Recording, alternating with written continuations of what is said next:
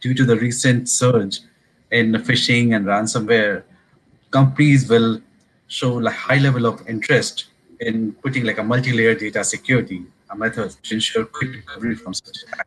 We have seen that uh, phishing and ransomware has been increasing from past three, four years, but in like last one year, we have seen like sudden upsurge in that. We have heard, heard about a lot of companies which have been like uh, of ransomware. Their data has been uh, taken, and they're asking for a significant amount of money and all. So it's a good time for companies to invest in having multiple layers of security so that if the data is lost, they are able to recover it incident and having backup and recovery is there. So I know this has been often fallen in the backstage where a company wanted to invest in it, but due to recent upsurge, a lot of companies I have seen, and even in my company, I have made significant investment to make sure our data is secure.